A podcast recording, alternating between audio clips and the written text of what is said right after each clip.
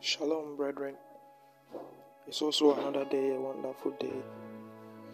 Today, we will talk about something really essential and important in the spirit. So, we are going to read Matthew chapter 4, verse 8, verse 6. Sorry, it says, Blessed are those that do hunger and thirst after righteousness, for they shall be filled.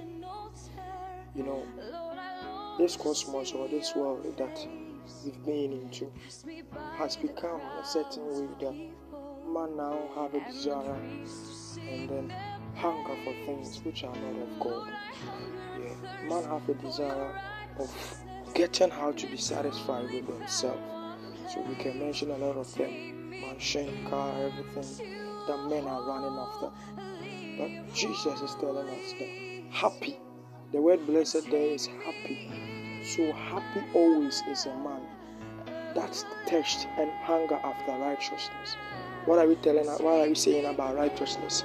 We are saying about who you ought to be, the right way you ought to act, the right way you ought to live. So they are saying that the one that is always seeking to be filled, seeking to have that right way to live, that person will always be filled. It was in the book of Psalms, chapter 68, verse 19 It says, Blessed be the Lord God, who daily load us with benefits, and even God of our salvation. It means that every single moment, God desire, God delight in loading us with Himself.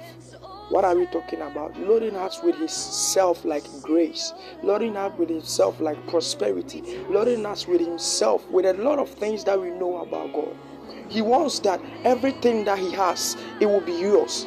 That is that's why we talk about Son of God. He wants that everything that is of him will be like you. So he's giving everything that is of him to you. So he says, Blessed be the Lord God, who daily load us with benefits. Are you loading up yourself? Set your desires on things above, not the things of this world. Set your desire on God.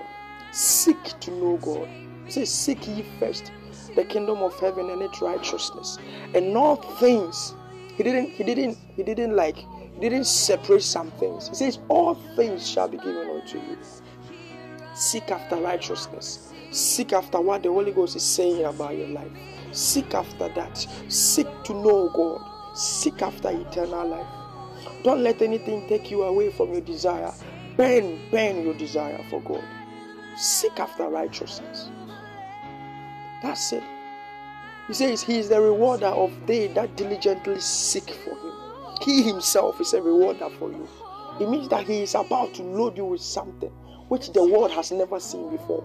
He said, What eye have not seen, what the ear has not heard of, what the mind has not understand, is what God has prepared for them that love him. Are you loving God? Are you setting your desire, your passion for God? I believe you are. Be blessed by these words.